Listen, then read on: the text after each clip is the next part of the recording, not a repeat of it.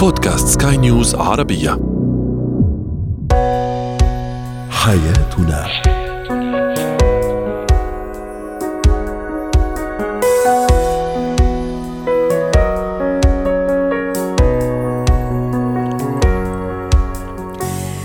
مستمعينا الكرام أهلا بكم معنا إلى حياتنا فضاؤكم اليومي الذي يعنى بشؤون الأسرة وباقي الشؤون الحياتية الأخرى والذي يمكنكم الاستماع إليه عبر منصة سكاي نيوز com وأيضا والمشاركه في عبر رقم الواتساب 009 71561886223 معي أنا أمال شاب اليوم نتحدث عن الزوج أو الشريك أو الزوجة أيضا الانتقائي أو الشريك الانتقائي في الأكل. كيف نتعامل مع هذا النوع من الأزواج و الزوجات. أيضا نتحدث في الفقرة الثانية عن أعراض التهاب الأذن عند الطفل وعند الرضيع وأخيرا إتيكيت محطة تعبئة البنزين ومحطة الوقود أيضا تصرفات المثالية. هو وهي.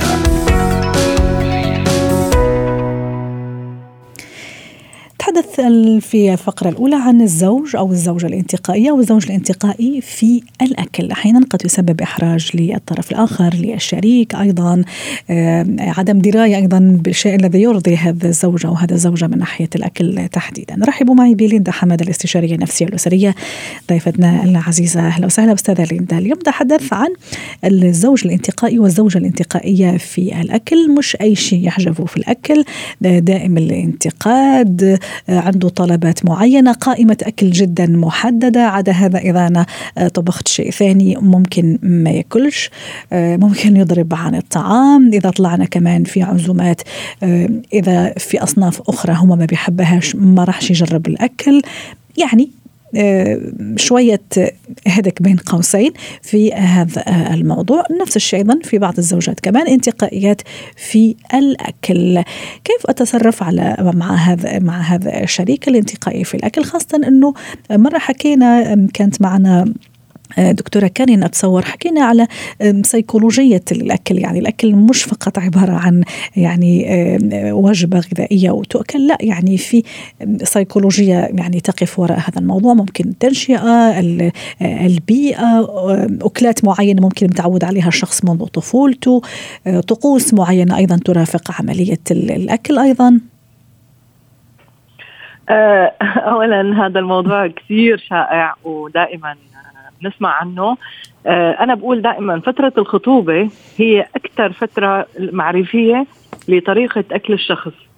لأنه في ناس ما بتعتبر الأكل هو بس غذاء. صح. في ناس بتعتبره جزء من المتعة جزء من التجربة ويعني هو ممارسة يومية. فأنت لما بتطلعي مع الشريك قبل الزواج بتبلشي تكتشفي هدول العادات. عندنا نوعين من العادات. في ناس عندهم حساسية وأمراض بأجسامهم ما بحسوا فيها. فيها هي بتخليهم يكونوا انتقائيين. وفي ناس هي التنشئة والتربية والتدليع الزائد اللي مقدم من الأم دائما إنه ابني اجى لازم أطبخ له. هلأ الاثنين بيصبوا كمان بشغلة واحدة إنه دائما المرأة الأم تعلم الولد إنه هي لازم تقدم له هذا جزء من الحياة اللي هو أفضل أنواع الطعام. وبالتالي بيطلع هذا الشخص انتقائي.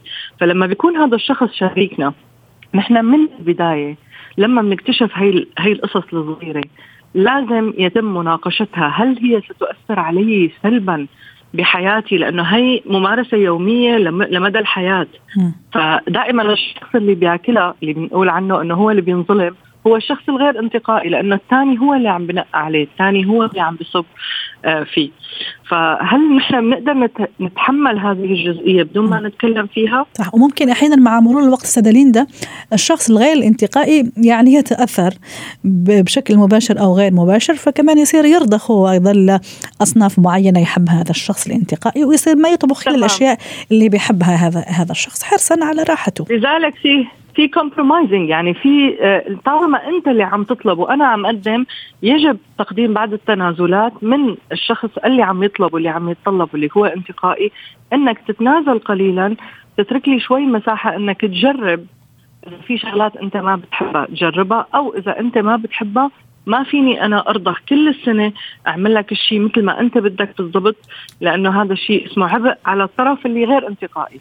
وبالتالي اترك لي يومين بالأسبوع أو اترك لي يومين أنا آكل بطريقتي وجيب أنت شيء من برا بيناسبك. أما إنك أنت تطلب كل السنة لمدى الحياة هذه الانتقائية ستسبب أكيد مشاكل ستسبب أحيانا ضغط على الطرف الغير انتقائي وستسبب إحراج أيضا أيوه. آه، بموضوع العزايم والطلعات مع الناس. هذا اللي كنت راح أحكيه. أحيانا فعلا في إحراج ممكن رايحين يعني مع أهل أقارب أصدقاء مناسبة. ممكن هم طبخوا على على ذوقهم أو يمكن هم عملوا كذا صنف. لكن للأسف هذا الشريك الانتقائي ولا صنف يعني آه، مناسب له. ممكن فعلا يجد نفسه الشريك إيه؟ لذلك على الشريك حتى تقديم هذا المرض يعني أنا إذا بدي أعتبره شيء شاذ أو مرض أو شو ما كان أنا بدي أقدم للناس هذه العذر. رح أقول لهم انه الشريك تبعي انتقائي لا يأكل كل هذا لا تساووا له وهيك بكون أنا احترمت كمان انتقائيته. واحترمت إنه هو شخص عنده هي المشاكل أو ما بيحب يأكل كل شيء فأنا كمان بمنع هذا الإحراج. ولكن م. هذا العبء لما بصير فيه شغلتين يا إما بدنا نحترم ونتقبل هذا الشخص كما هو ونعطيه اوبشن إنه أنا حتى أعيش معك بشكل مبسوط بما إني أنا الضغط علي فأعطيني ثلاث أيام أنا بعمل لك اللي بدك إياه بس أعطيني يومين. أنا أنت كمان تحترم أنا شو بحب؟ وممكن أنت تدبر حالك فيهم بطريقة معينة. زائد إنه بدي أعرف الناس قبل ما يجي هذا الشخص على انتقائيته الزائدة لأنه لما بتصير القعدة على الطاولة وبيبلشوا ينتقدوا أو أو يتفاجئوا من انتقائيته حيقلب غضب عنده وشوي شوي حيبلش يحس إنه العالم ليش عم تستغرب؟ أنا شو فيني شيء غلط؟ وممكن حتى هم ينحرجوا أصحاب العزومة ست ليندا ممكن يحاولوا مرة مرتين طيب هذا الصنف الصنف عفوا طيب هذا جرب هذا أو جربي هذا لكن هذا الشخص يظل دائما يعني آه، إنه لا ولا شيء من الموجود عاجبني. أحيانا بيحصل نوع من يعني الإحراج ينحرجوا في النهاية هم عزموا ناس فأكيد بدهم كل الناس تكون مبسوطة. أكيد طبعا وزائد كمان في شغلة ثانية. في سيكولوجية تدريب الرجل على أن المرأة هي التي تقدم الطعام. هي بتتركب تركيبة داخلية عنده بدماغه فبصير هو جدا متطلب على الشريك الزوجة بمجتمعاتنا أنا عم بحكي. نعم. ففي المجتمعات الأجنبية شوي بلش ينتقل إنه هذا تقديم الطعام هو ليس حصرا على الزوجة إنما يكون يقوم الرجل أحيانا فيه. فنحن إذا بمجتمعاتنا بدنا نغير شوي هذا العبء أو نخفف منه نطلب من الشريك الانتقائي بما أنك انتقائي وتريد الأشياء كما تحب فخذ أنت جزء من هذه الجزئية ونفذ الأمور بطريقة تعجبك وتناسبك حتى ما يكون عبء علي ويصير مشاكل بيننا. ويمكن حتى طريقته ممكن راح تعجبني. يعني إذا صارت بهذا يعني ممكن طريقته تعجبني ممكن سبب اختياره لهذا الصنف. مثلا عنده طريقة ممكن كيف يطبخها فيها ممكن عنده طريقة تقديم معينة فمشان هيك؟ بحبها. يعني بين يمكن أنا عم أفترض. طبعا ويمكن بس يحس بالعذاب يخفف من انتقائيته شوي. م. لما هو بيمارس عملية الطبخ أو طريقة الأكل هذه فبجوز يقول أف هذا عبء كبير. لا خليها تساوي لي هي الشيء اللي بدها اياه هلأ في فرق كمان بدنا ننتبه على نقطة كثير مهمة. ما بصير ننتقد الشخص الانتقائي بالأكل. لأنه قد يكون وراء هذا الشيء سبب طبي لا نعلمه، في ناس تتحسس من الحليب، في ناس تتحسس من الموز، في ناس لما بتاكل هذا الشيء لا تقبله لأنه جسمه بيرفض المادة اللي فيه. لا هذا إذا عنده مشاكل طبية هذا شيء آخر أكيد.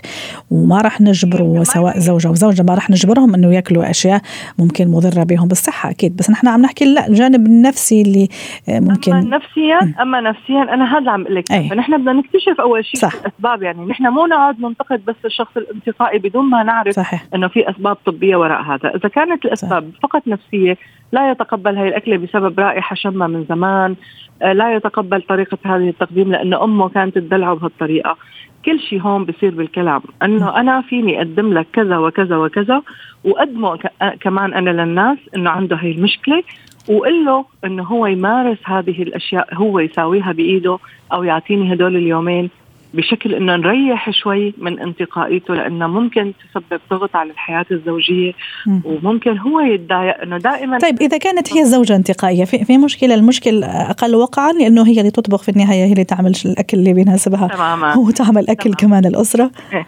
هلا الشغلة بالزوجة في لها سلبية وإيجابية. هلا هي دائما هي اللي بتطبخ فحتكون انتقائية آه، بطريقة إنه هي عم تمارس هذا الموضوع.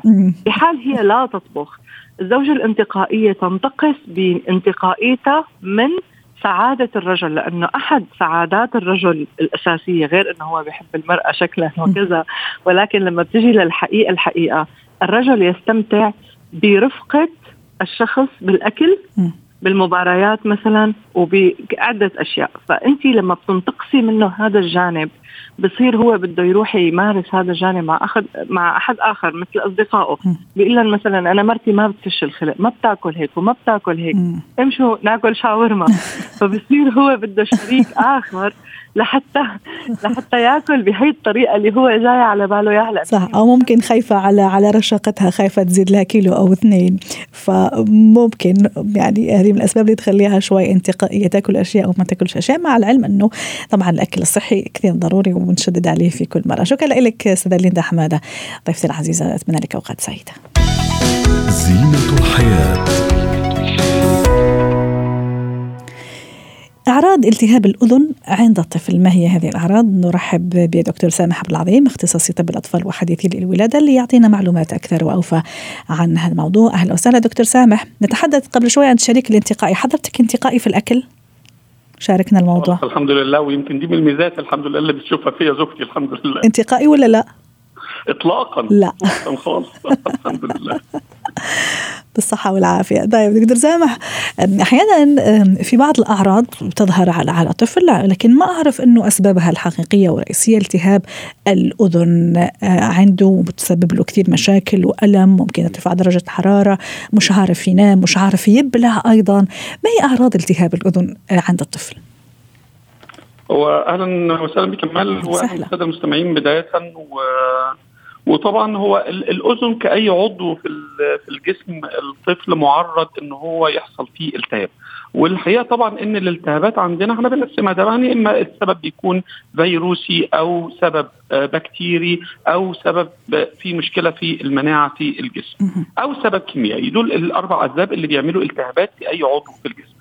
الاذن الحقيقة طبعا تعتبر شيء مهم لأنها شيء خفي أو الأم ما بتشوفوش قدام عينيها. صح. يعني لما بيحصل التهاب في جزء ظاهر من الجسم فالأم بتشوفه مباشرة خلاص وبتتعامل أو بتوديه للطبيب مباشرة ولكن وعندها صلة مع كذا كمان يعني منطقة حيوية في الجسم.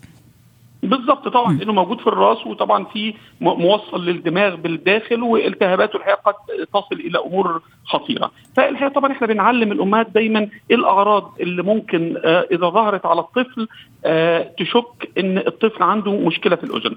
آه أحيانا الحقيقة من بداية من الرضيع هو الحاجات العامة آه ارتفاع درجة الحرارة بدون وجود أي أعراض ثانية أو شيء واضح. الطفل حرارته بتعلى والأم مش عارفة الحرارة عالية من إيه؟ آه الطفل يبدأ يشد في أذنه، إذا كان رضيع يبدأ يشد في الأذن بعلامة واضحة جدا جدا وإذا كان الطفل يقدر يعبر عن نفسه بيشتكي من ألم في منطقة الأذن. خروج آه سوائل أو إفرازات معينة من الأذن دي علامة من العلامات آه كمان مشاكل السمع يبدأ الطفل الصغير يشتكي إن هو مش قادر يسمع كويس أو عنده مشكلة في المدرسة إن هو مش عارف يستوعب أعراض البرد والزكام الحقيقة من الأعراض كمان اللي بيصاحبها التهابات في الأذن. فيمكن دي العلامات البسيطة اللي الأم لو شافتها على طفلها لازم مباشرة تشك إن قد يكون مصحوب معها التهاب في الأذن. رائع. طيب دكتور سامح آه، إيش التصرف الصحيح هو السليم. هل ممكن أنا أتصرف قبل ما أوصل لحضرتك؟ ممكن أنا أكتشف في وقت متأخر جدا مثلا أو ممكن أنا مش قادرة أوصل للدكتور بشكل يعني سريع رغم أنه طبعا الحمد لله إحنا في دولة الإمارات تحديدا يعني كل شيء متوفر كل شيء سهل إسعاف طوارئ الدكتور موجود على مدى 24 ساعة لكن ممكن الناس اللي عم تسمعنا ممكن آه، في في أماكن أخرى. آه، إيش التصرف السليم والصح قبل ما أوصل لحد عند حضرتك؟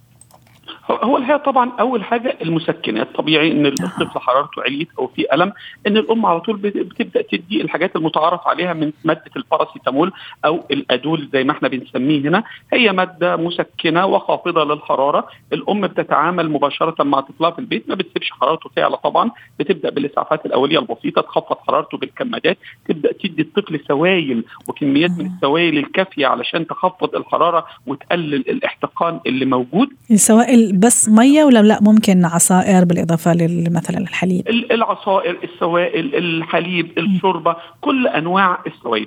الحقيقة المتعارف عليه عند في بعض الثقافات إنهم بيبدأوا يحطوا نقطة زيتون أو نقطة زيت سمسم صح. في قلب الأذن. والحقيقة إن دي قد تخفف الوجع إذا كان الألم خارجي أو إذا كان الالتهاب خارجي. ولكن إحنا بنحذر من الممارسات دي الحقيقة لأن أحيانا بيكون الالتهاب ده مصحوب ثقب في طبلة الأذن وقد آه، آه، يؤدي الكلام ده دخول زيت الزيتون داخل الأذن الوسطى ويعمل التهاب مزمن ويعمل التهاب كبير. فالحقيقة غير مستحب تماما أن الأم تبتدي تحط أي حاجة داخل الأذن بدون استشارة الطبيب وبدون ما الطبيب يكون طمنها أن طبلة الأذن سليمة وما فيش مشاكل فيها. معلومة مفيدة جدا ومهمة وفي غاية الأهمية صراحة. كمادات دافية على الأذن يا دكتور؟ ممكن تسمح لنا ولا لا؟ الكمادات الدافية شيء آه، كويس جدا بيقلل الألم آه وبيقلل آه بنعمله بنقول counter current irritant اللي هو بيقلل الألم عن طريق الإحساس بالحرارة م. وده شيء كويس وممكن نستخدمه وإذا كان الرضيع وإذا كان الطفل رضيع مش طفل كبير بنبدأ نحسن وضع الرضاعة بتاعه نرفع رأسه آه. لفوق شوية آه الكلام ده كله كمان بيقلل من آه مشاكل الألم اللي موجودة هذا كنت راح أسألك عنه كمان طريقة مثلا رفع رأسه طريقة النوم تساعد يا دكتور إذا حطيته بشكل معين آه حتى يعني ممكن تفاديا لأي آه، تأزم في المشكلة بالطبع طبعا هو أنت يمكن إحنا انتقلنا دلوقتي أمال للوقاية أو إزاي إن نحمي طفلي زي ما انت قلتي وتفضلتي رفع راس الطفل أو راس الرضيع آه، آه، شوية بيقلل الالتهاب بيقلل الحمل والضغط على آه، أذن الطفل. فإحنا عندنا طبعا حاجات كتير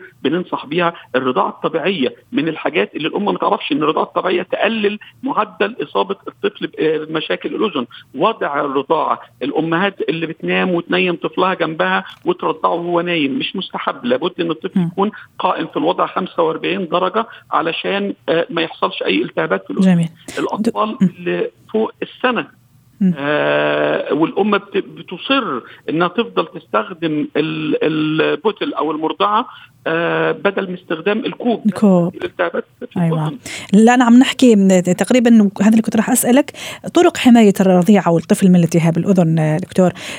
شيء كثير مهم قبل ما نودعك على خير يوم استخدام سدادات الأذن عند السباحة. أتصور كثير مهم.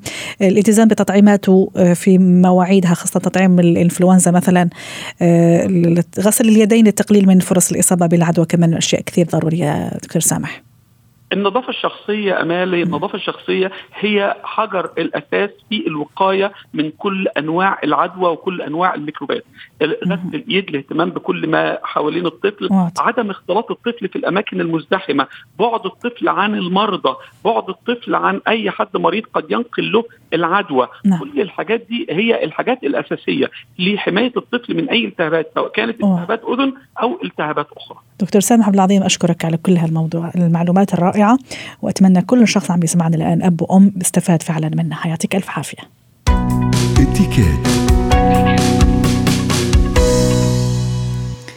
اليوم نتحدث عن اتيكيت مكان جدا مهم كلنا يعني أو أغلبنا يروح لهذا المكان محطة الوقود وقود محطة الوقود يعني شيشه البترول آه، باختصار. أكيد في آه، أشخاص بيحرصوا على خدمتنا أشخاص بيحرصوا على نكون آه، يعني يأدون أحسن خدمة. في محطات بنزين لا يعني تعبئة البنزين تكون بطريقة يعني الشخصيه يعني self service اليوم نتحدث بشكل عام كيف أتصرف وأشياء يجب تجنبها أيضا في داخل محطة البنزين رغم إنه في تعليمات واضحة لكن معلش يوم نرجع نأكد من عليها. تعليمات تعليمات عفوا سلامتنا وتعليمات أخرى في من ناحية الإتيكيت. سارية الخير معنا على الهاتف خبيرة الإتيكيت والسلوك الاجتماعي. أهلا وسهلا بسارية. كيف أتعامل؟ وشو الأشياء اللي لازم أتجنبها؟ والاشياء اللي جميل وحلو إني يعني أعملها في محطة الوقود محطة تعبئة البنزين. أول شيء خلينا نقول إنه دائما أنا بقول الإتيكيت هو سلوك إضافي لحتى نكون راقيين ولحتى نتصرف صح بالمكان والزمان الصح. ولكن تحديدا بمحطات البنزين لازم يكون ضرورة وليس إنه تصرف راقي نحن عم نشتغل فيه. لذلك اللي عم نقوله هلأ شيء مهم لسلامتنا شيء مهم إنه نحن نكون آه نتبعه مشان سلامتنا وسلامة الآخرين. صحيح. أهم الشغلات إنه نحن لما ندخل بسيارتنا ندخل ببطء لأنه في كثير عاملين بمحطات البنزين إنه لا سمح الله ممكن نحن نسبب لهم أي آه مشكلة. آه كمان من الشغلات المهمة لازم ننتبه إنه نطفئ السيارة والجهاز يعني والمحرك تماما لأنه ممكن يسبب لا سمح الله باحتراق. أكيد أكيد من الشغلات المزعجة جدا إنه ممكن حد يدخن بسيارة بمحطات البنزين. هذا ابدا ممنوع منعا باتا لأنه ممكن فعلا يسبب حرائق يعني كبيرة جدا. ولا سيجارة ولا تقول لأ ولا تقول بعيد ولا الأكسيدنت ممكن تصير بثانية الواحد ما بيعرف شو ممكن يصير صح. صحيح. من الشغلات اللي أنا بحب دائما إنه أكد عليها العاملين بمحطات البنزين بيوقفوا طول النهار بالشمس بالتعب بالهذا ابتسامة راقية كلمة حلوة آه ممكن نقول لهم كيفكم thank you so much أو شكرا أي شيء يدل على إنه نحن شايفينهم للأسف أوقات كثير ناس تتعامل مع اللي بيشتغلوا بمحطات الوقود إنه غير مرئيين وإذا أعطيناهم زيادة أوقات خمسة درهم من كل شخص من كل سيارة بتفرق كثير. جميل. وعلى ذكر هذا الفئة الجدا مهمة صراحة والجدا اللي ترفع لهم القبعة سارية أحيانا يقترحوا علينا القيام ببعض الخدمات البسيطة اللي يقبل عليها وبكل حب مثلا يمسح زجاج النافذة ممكن يحاول يحاول مثلا يبيع شغلة معينة. طبعا يعني شركته أو مسؤولين تبعه هم اللي طلبوا منه أنه يروج مثلا لمنتوج معين. كمان الطريقة تكون حلوة ولطيفة إذا أنا ما بدي صحيح. هذا الخدمة. كمان إيه؟ إنه أوقات كثير نحن بنكون مثلا غاسلين سيارتنا وما حدا يقرب عليها. صحيح. بطريقة كثير حلوة. no thank you وبس بعطيه كمان. يعني نحن بالنسبة لنا اللي راكبين السياره الخمسة درهم والعشرة درهم ما راح تفرق بنهارنا ولا بوقتنا. ولكن هي حتفرق معه. فشكرا لا ما بدي أنا اوريدي غاسلة. شكرا كثير وبعطيه هيدا التب لأنه هو عم يدور على هذا التب البسيط لحتى يقدر يكمل يومه. رائع. اضافه لإنه لما بيكون أوقات تلاقيني تعرف بس بسكروا زجاج السياره إنه أنا ما بدي أحكي معه. لا هو شخص ومرئي. وهي انسانيا إنه نحن نقول له لا شكرا. لا ما بدي. هذا المنتج ما بيلزمني. فبس بكلمة حلوة بكلمة لطيفة. بنضيف ليومه وبنضيف لحتى لأنفسنا. التعامل الراقي بينعكس علينا مع مرور الزمن نحن. 100% ونتذكر كمان سارية إنه أحيانا يكون عليهم ضغط كبير. ممكن كذا شخص ممكن عم يعبي البنزين بسيارته في نفس الوقت فممكن يتأخر شوي ليجي يشيل لي مثلا هذا اللي تبع البنزين أو ممكن يجيب لي الفاتورة. كمان يعني بطريقة لطيفة وجميلة إنه نصبر شوي دقائق يعني ما راح تفرق كثير يعني ما راح تأخرنا هذا التأخير عن مشاغلنا وأعمالنا. وموضوع الالتزام بالطابور كمان يا سارية كثير مهم كثير ضروري إنه الواحد يلتزم بالطابور. آه اي فأحيانا ممكن تكون حتى لو سمعنا يعني كلامهم للأشخاص اللي عاملين صحيح عاملين وبسيطين بس نسمع كلامهم بالدور. لأنه ممكن هن يحطونا بمكان ثاني أو بجهة ثانية بكل احترام بكل آه أوكي طيب وبيجي. مو بلاقي شخص غير مرئي. وكمان في شغلة مهمة آه عادة العاملين بمحطات البنزين ما بيكونوا عرب أو ما بيكونوا آه يعني فهمانين تماما شو عم نحكي. فببساطة ممكن أنا يكون واضح بكلامي بسيط. يعني ما بتعامل معاه إنه هو على أساس إذا ما فهمني هو في غلط بإعداداته أو هو غلط بطريقته أو لا. هو شخص ما عنده نفس اللغة تبعك. حتى لو حكيته إنجليزي صحيح. أوقات هن ما بيفهموا حتى اللغتين. ساري أحيانا مثلا وأنا عم اعبي بنزين بنزل مثلا أروح أجيب شغلة. ممكن أخر كمان أشخاص اللي ناطرين وراي. أنا ممكن بكل بساطة أخلص تعبئه بنزين. يعني أروح أركن في المكان المخصص مثلا وأجيب أشياء. أحيانا ممكن كمان وحنا عم نعبي بنزين ممكن ممكن بعد التطفل بعد النظرات ممكن نشوف لسيارة أخرى جنبنا ممكن نشوف لأسرة أخرى جنبنا. في هذه كمان مش لطيفة مش حلوة. الواحد يعني يحافظ على خصوصيته ولا يتعدى على خصوصية الغير. تماما. شكرا لك سارية الخاير خبيرة الاتيكيت ضيفتي العزيزة من دبي وأتمنى لك أوقات سعيدة. حياتنا. ختام حلقة اليوم من حياتنا. شكرا لكم وإلى اللقاء.